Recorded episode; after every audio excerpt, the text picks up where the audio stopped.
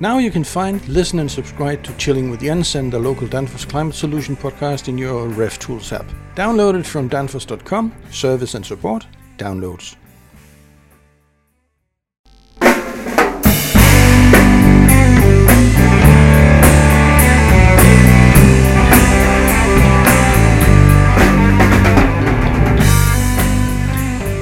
Hi, I'm Jens Andersen and I work for Danfoss Cooling.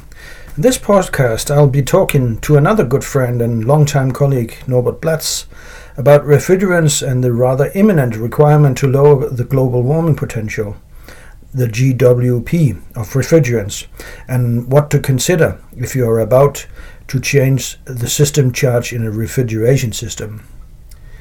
Norbert is an experienced field service engineer who has been working with refrigeration systems in the most of Europe and is now a senior global application expert here at Danfoss. I interviewed him via a Skype link to his hometown in central Germany, so please excuse the small delays here and there in the interview. Hi, Norbert. Um, uh, great to have you here. Uh, I've been asking you to uh, make an interview about uh, refrigerants and uh, the new refrigerants, especially about uh, the uh, the changes uh, for lower GWP refrigerants. Um, and we've been talking a few moments about the different aspects and so on and so forth. Um, could you give us a, a, a very, very brief overview of uh, what we're looking into when we're talking about low GWP refrigerants? Hi, Jens. Thanks that I um, invited in your um, podcast here. And uh, yeah, what are we looking into it? Um, as um, I think most of the people heard about, we have to lower the global warming impact uh, created by refrigerants. And um, here, um, a couple of years ago already, um, the European um, government uh, decided on uh, limits to be set and also uh, a step out scenario. So some may remember that we had already um, a phase out um, of old refrigerants um, 10, 15 years, 20, 25 years ago. Um, uh, when it when we stopped uh, R22, for instance, or even older R12 refrigerant, those were phased out because of the ozone depletion um, potential. And um, here now uh, we go the next step to protect Earth and reduce the impact by global warming potential. Um, there is a scenario described um, over a couple of years, uh, step by step, reducing the the allowed um, release of um, of CO2 um, Yes, uh, the the CO2 equivalent of the CO2 uh, equivalent. Yeah. Of of of released uh, refrigerants or of used refrigerants. Yeah. Um, so and um, reducing this means um, the uh, the price of high high GWP refrigerants um, uh, will rise, and also the availability of those refrigerant uh, will become uh, uh, difficult.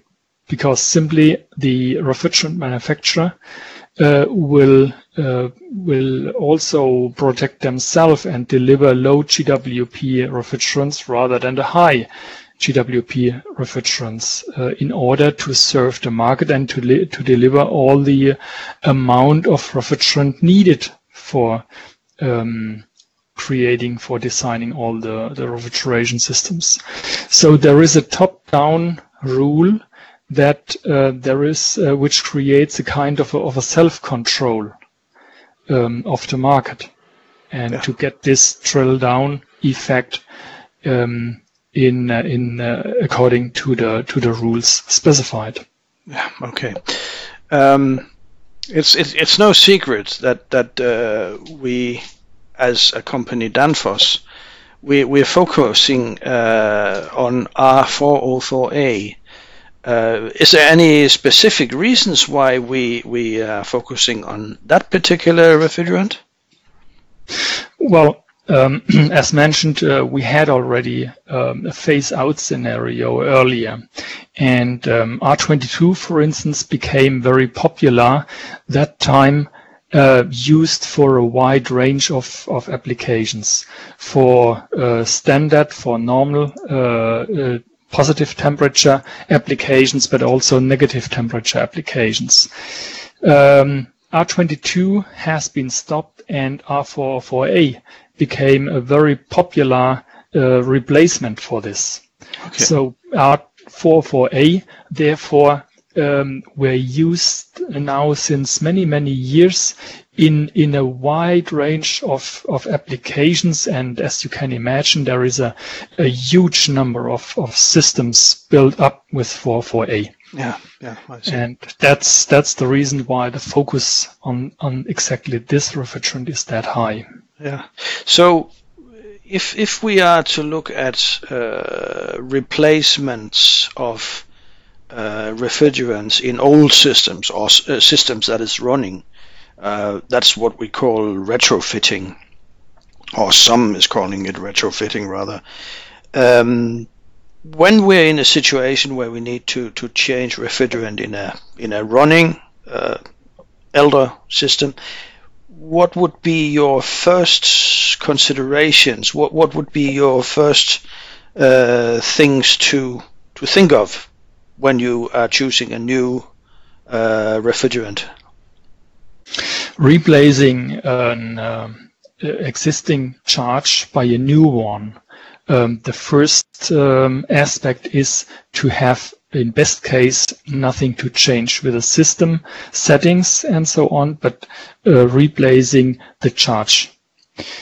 So this require, would require a refrigerant which has exactly the same uh, properties and um, uh, as the the old one. So 44A has some some uh, thermodynamic properties um, and uh, would require a refrigerant uh, with the same.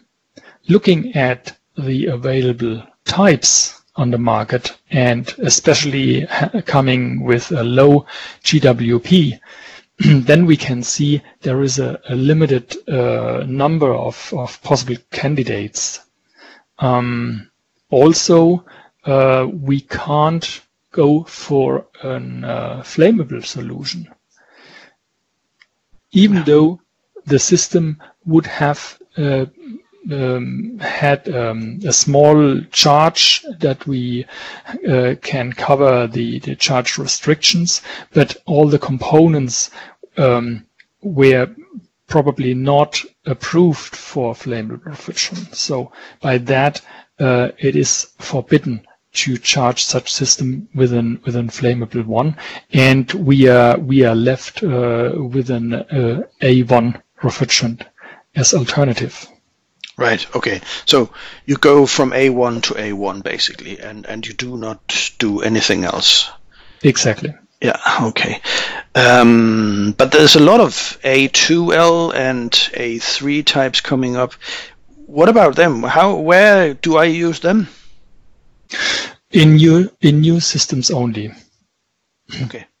So and um, of course, uh, we we know that uh, the flammability of an A2L refrigerant is is much lower than an A3 refrigerant. Um, so um, there is a there is an impact, and and flammability is uh, not equal flammability in that respect. However, we we need to comply with um, regulations and standards and looking at the European regulation uh, 1272-2008, for instance, uh, there it does not distinguish between um, uh, sorry, it does only distinguish between flammable and non-flammable. So there are no no sublayers in that respect. Okay. So that that means that the A2L is actually something that has come uh, across lately or uh, recently, if I get Yes. this right. Okay. okay. Yes, exactly. And and some of the of the standards and regulations uh, did not take care of the uh, maybe special uh, aspects of those kind of, of refrigerants. And um, uh, currently, we, we we don't know exactly what will come up in respect to to those uh, those types. So situation uh, today is uh, that it is considered flammable and components used and the system design for it has to follow accordingly. Okay. Uh, do I remember wrongly if there is something about, well, first of all, there's something about size of the system, right? If I get it right, that, that you, under certain uh, charges, you can use flammables, but you also have to take the room size into consideration. Is, is that correctly understood? Yes. So um, we have uh, since many years already a limit of um, a charge limit of maximum 150 grams uh, per unit. Um, if you are below of that limit, then you're on the safe side. You can create uh, um, design um, a fridge or whatever you like and place it wherever you like. So there is no special um, rule for that. Also, the room size doesn't matter. So you can have um, um, a number of these fridges in the same room. Um, it is um, considered having only one system leaky at the same time if we if it comes to that to that uh, exceptional um, case. Yeah, okay. If we if we go towards uh, commercial systems, the EN 378 standard uh, is clearly guiding through uh, what is possible in terms of, of charge limit and the location where the unit is placed. And here, exactly, uh, you named it, um, the room size is important.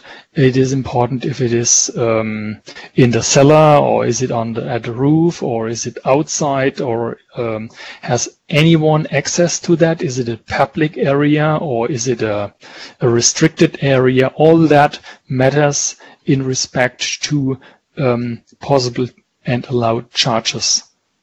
Okay, and and that we can find in uh, yeah. EN 378 Okay, okay. part 2 Yeah. and um, the same in the uh, international standard uh, the uh, IEC um, 5149 Okay.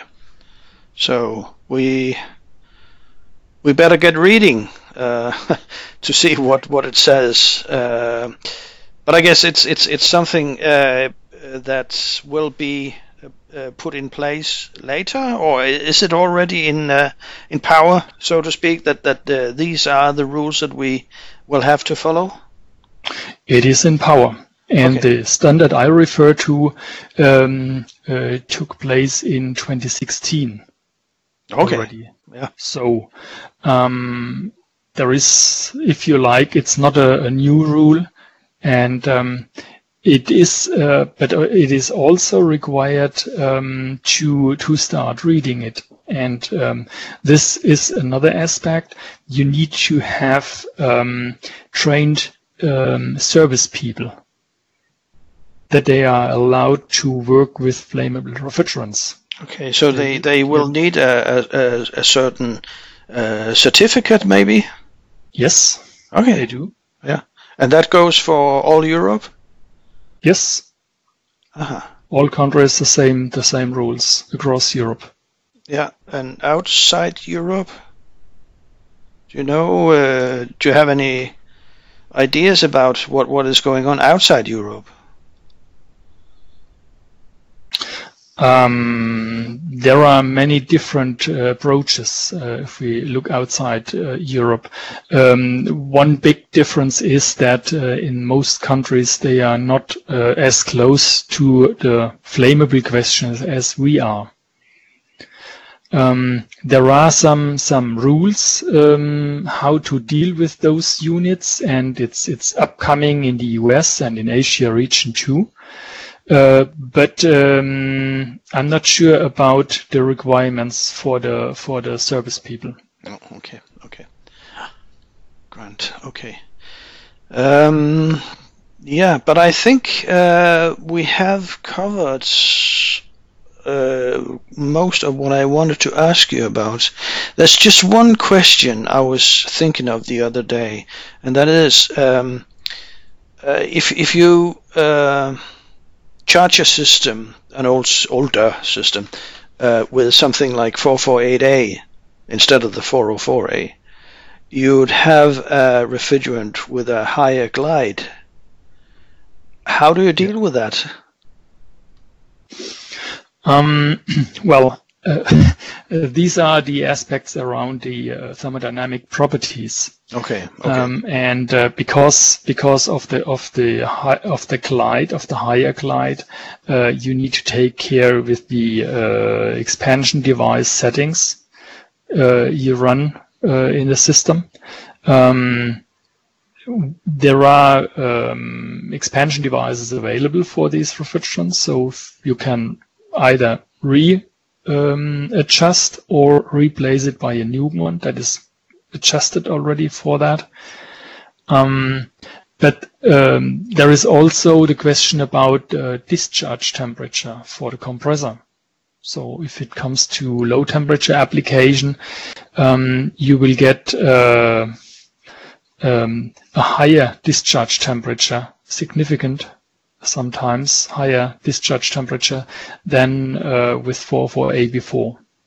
So you need to be careful in respect to the compressor to double check if the um, um, manufacturer yeah allows for for decision. running that particular refrigerant.